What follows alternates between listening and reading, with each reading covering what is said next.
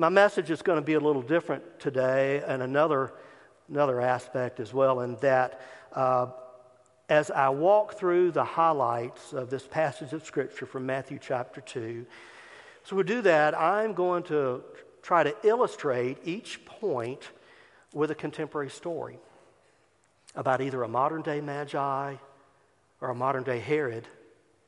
And we may even talk about a modern day Joseph or two, okay?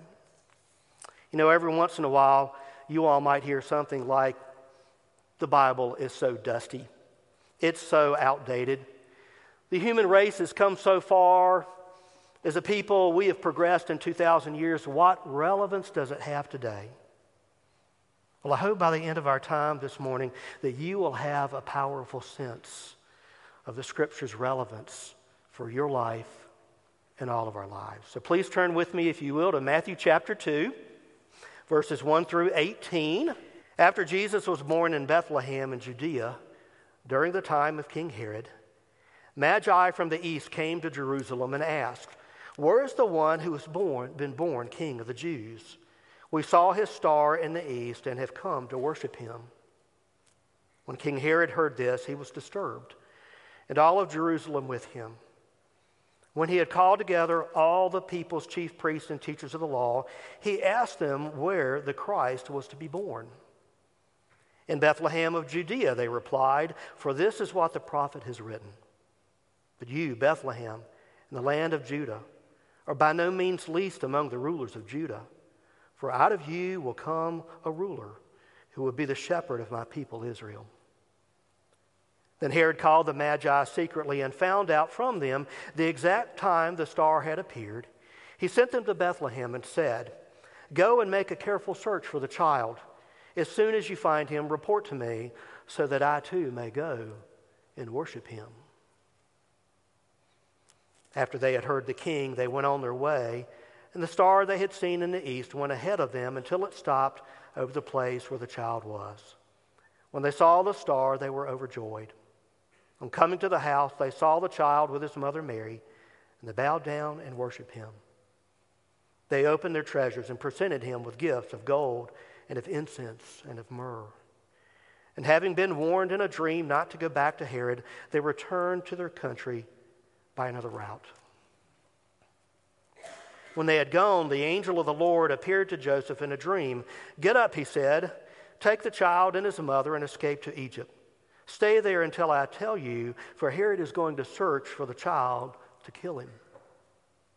So he got up, took the child and his mother during the night, and left for Egypt, where he stayed until the death of Herod.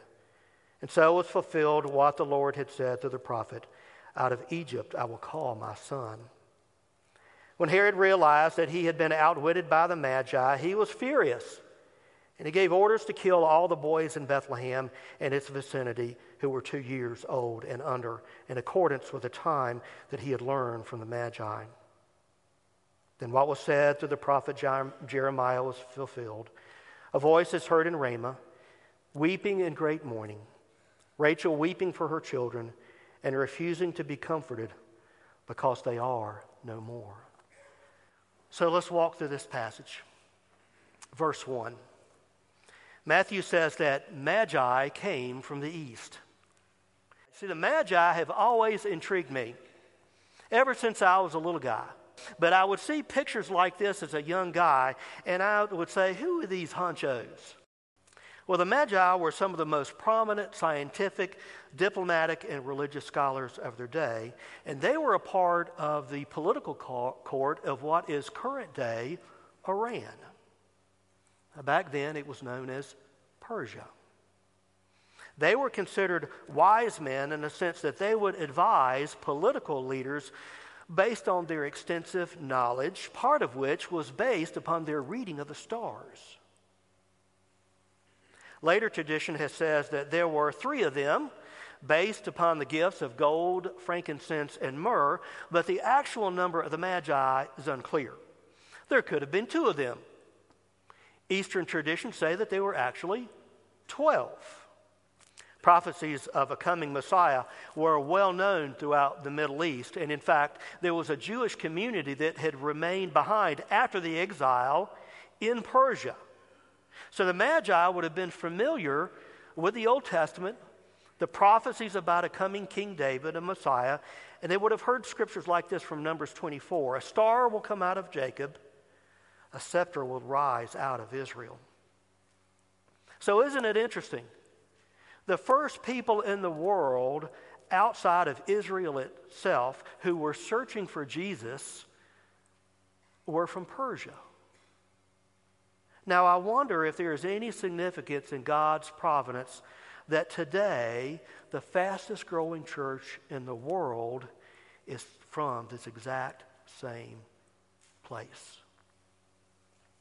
Some of you may know that over the last year or so, we here at First Presbyterian have opened up a new strategic partnership with the land and the people of the Magi. Iranians, both inside and outside of Iran, are coming to Jesus in droves. Thousands of Iranians in Iran are meeting secretly in homes, in parks, even in cars, any place that they can find in secret to gather together to read Scripture, to pray, and to encourage one another in their newfound faith. Reports are that 10 new house churches are starting in Iran every single day, and that there are now between 2 and 3 million new believers spread across that country in every social stratum. Both believing and non believing Iranians are fleeing Iran and they're spreading out to all places around the globe. One of the key locations where they are going is Liverpool, England, where refugees from Iran and other Middle Eastern countries are being processed there by the British government for citizenship. Now, this is a picture of the Iranian church there in Liverpool that all of you have been supporting for about the last six months. Now, despite all the smiles and the joy that you see that these folks have, many of them still carry inward and even outward scars of their past. One of the things the Iranian church in Liverpool is doing is they are they're reaching out to a refugee center that is located there. When our small team was uh, there with them this past summer, we went to the refugee center to meet and to talk with the folks who were residing there, either to encourage them in their faith if they had already come to Christ or to introduce them to Jesus for the first time. One of the people we met at the refugee center was a young man who became a follower of Christ while he was in Iran. Now, I've got an arrow pointed to his picture here in the group, and you can see him there in a blown up uh, image of him in the top right hand corner as well. The secret police found him at a house church in Iran, and they lashed him 99 times. He went back to the church again, and once again he was apprehended by the secret police. So they beat him once more 99 times. I didn't see the scars on his back, but to two of the other guys, he lifted his church and they, his shirt, and they were easy to be seen. So at that point, after those two beatings, he fled the country for his life. After we prayed for him and took this picture with our group, he asked us, he asked us this. He said, Can I send a copy of this photo we just took to my brother in Iran so he'll know I'm not alone? Friends, this is the face of one who, like so many, would rather stand up to the spirit of Herod than to leave the freedom and the peace that he has found from the baby in a manger. And speaking of the baby, after finishing with Herod in Jerusalem, those Iranian magi followed the star and they went to Bethlehem. In verse 11, it says that on coming to the house, they saw the child with his mother Mary, and they bowed down and worshiped him. They opened their treasures and presented him with gifts of gold and of incense and of myrrh. Just like those first magi, one of the things that impressed us about these Iranians and others that we met from around the world was their eagerness to give to Christ everything that they had. after worship the Sunday when we were there, we, we broke into small discussion groups uh, together that members of this congregation, we were, we were leading these. And as we talked together with these new believers, they wanted to know answers to questions like this What will heaven be like when I die? And they would ask things like, How can there be a good God when there's so much terrible stuff going on in the world right now? And as I listened to them ask these questions, I knew that they had experienced themselves some of these horrible things that they were referring. We had their rapt attention as we talked together about these things. These modern day magi were bowing down and they were worshiping Jesus with their lives. They were seeking him and they were learning to live for them in all things. Back to our text, verse 13. When the Iranian magi returned to their lands, ducking Herod in the process, an angel appeared to Joseph and told him to take Mary and the child and to escape to the nation next door, Egypt. At that point, they became what we would know as refugees. There are 26 million refugees in the world today who are fleeing from war or violence, persecution. Now, 80% of those who flee actually just land in the country next door to them, wherever that is. But some of them travel to much further lands away. Among these 20% who have traveled far away from their homeland were the people that we met in Liverpool at that refugee center there. They call it a hostel. It's really just a plain Jane collection of very Spartan apartment rooms and apartment buildings. One afternoon, we went over to visit at a time when the church leaders knew that residents habitually go outside and they kind of mingle in the parking lot, so they're easy to kind of catch up with at that point. So, a couple of folks from our team, Afton Briggs and Emily Dahl and I, we went over and we began to engage a family that we learned was from Pakistan. And this is their story. The father, who was seen here in black, um, was a physician who opened a polio clinic in Pakistan. Now, evidently, Afghanistan, Nigeria, and Pakistan have the highest polio rates in the world. Well, for a variety of reasons that you can read about on the internet, the Taliban are suspicious of vaccinations. They're not in favor of those. So they threatened this man, and this is what they said If you do not close down this clinic and these vaccinations, just little drops in your mouth, right? If you don't stop this, we're going to kill your kids, and then we'll kill your wife. So let me ask you if you were a dad, what do you think would be going through your mind? I mean, you've spent your whole life, or much of it, training to help your people. And now you're going to lose all of that and your livelihood in order to save your family. Now, I dare say that few of us have ever been put in that kind of situation. When we talked to them, they had been in England for a little less than a week. They were trembling. The wife's hand under her, her, her hand was, was doing this the whole time that we talked. They, but they showed very little emotion, which, as I've learned, is a sign of PTSD. They could barely even look at us, but they gladly accepted our prayer in Jesus' name. And I am quite sure that this is the first time these two have ever been prayed for in the name of Jesus Christ of Nazareth. Their lives had been totally upended by the threat of death. And you know, it sounds a little bit like this to me. So Joseph took Mary and the child, and they escaped. Folks, I wish all of this were not so intense this morning. I am guessing that most of you were not anticipating this type of message the Sunday after Christmas. But the more I reflected on these encounters in Liverpool, the more things began to feel like that first Christmas, the way it actually went down. Just like at that first Christmas where there was so much joy in the midst of a new baby. And there were these thrilling sights of these mysterious magi bringing these extravagant gifts. There were times in England when we were just overwhelmed by what we felt like God was doing in the midst of all these new Christians. Iranian Christians we met told us about being overwhelmed by a sense of a loving Father in heaven. They were experiencing dreams and, and visions, and they were able to express themselves in a freedom and worship and personal devotion to Christ in a way that they had never been allowed to do that in their former country.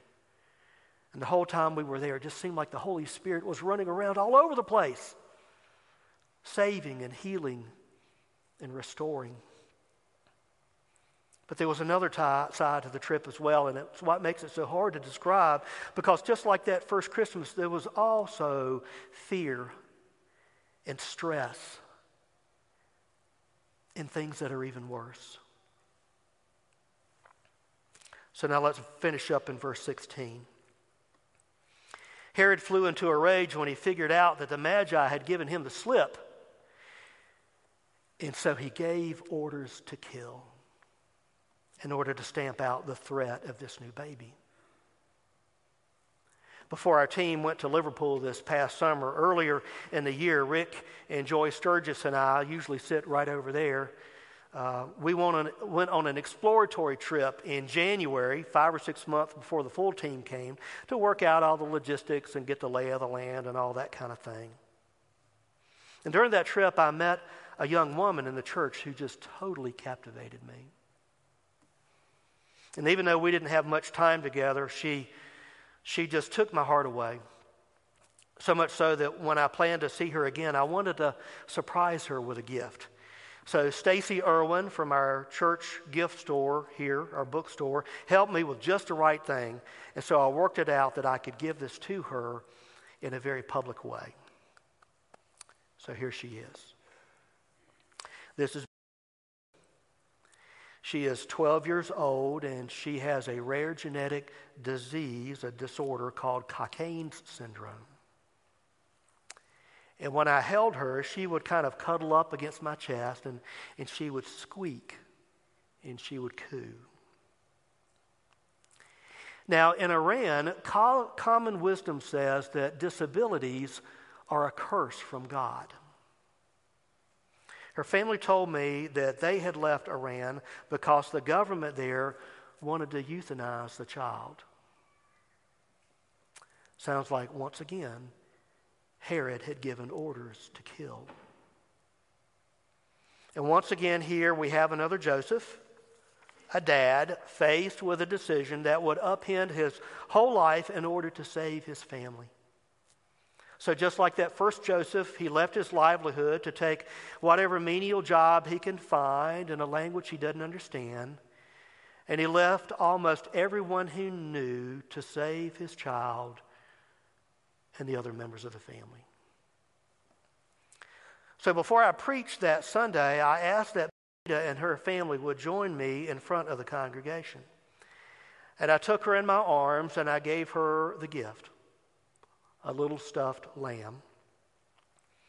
And I prayed a blessing over her life that went something like this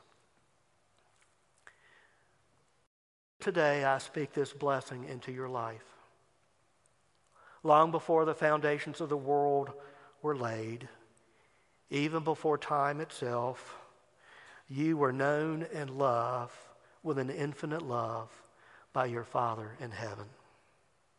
He called you by name he set his love and affection upon you for all eternity.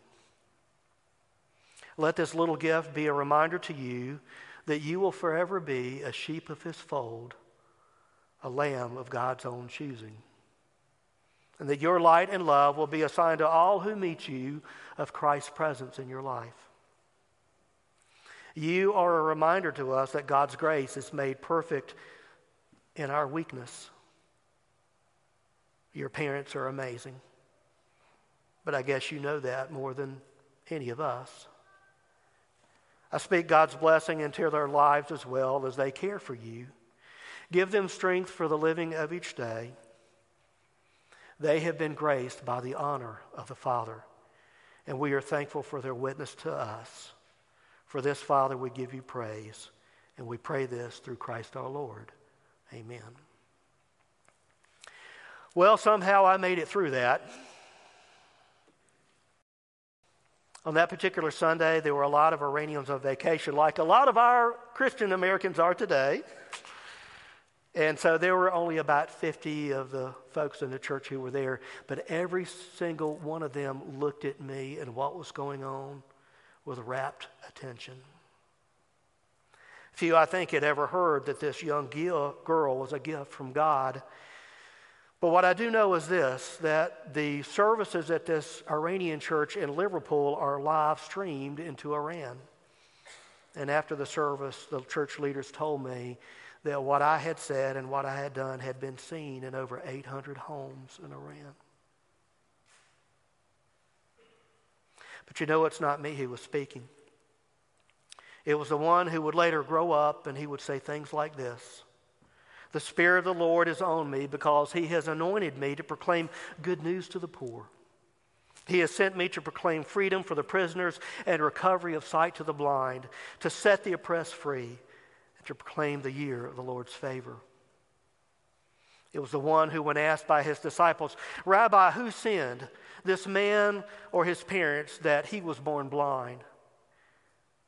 He said, Neither this man nor his parents sinned, but this happened so that the power of God might be demonstrated in him.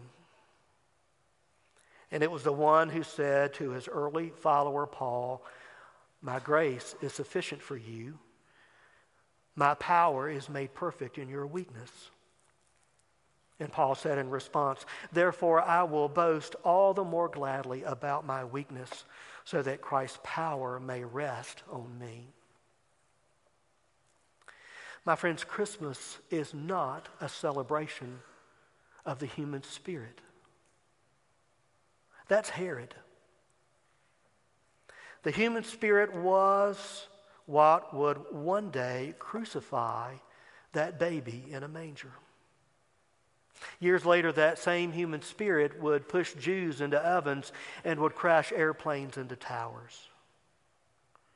But Herod is not just Stalin or Hitler or people like Iranian mullahs. The truth of the matter is, is that Herod is all of us in some way or another. And because of that, we don't need a shopping season. Friends, we need a Savior. And so that's why the scripture as in the gospel are as relevant today as when they were first written down and heard. You see, in over 2,000 years, the human heart really hasn't changed at all. All of us still need a Savior. And the good news of Christmas is this For unto you is born this day in the city of David what? A Savior, who is Christ the Lord. You see, Jesus came into the world not to celebrate the human spirit, but to redeem the human spirit and to take away our hearts of stone. That's what Christmas is all about, and that's why we're celebrating today. Every year, Christmas reminds us that God's Holy Spirit is alive and active and working in our world today, just as it was in the same way 2,000 years ago at that first Christmas. And we can see this in many ways today, in unexpected places, like Iran, of all places. We see this prophesied about in Isaiah 60 when Isaiah sees a day when nations will come to the light of Christ and kings to the brightness of his dawn. The truth of the matter is, there's still magi here and all around us. And in every country, who are people who are seeking to make sense of God and life here on planet Earth.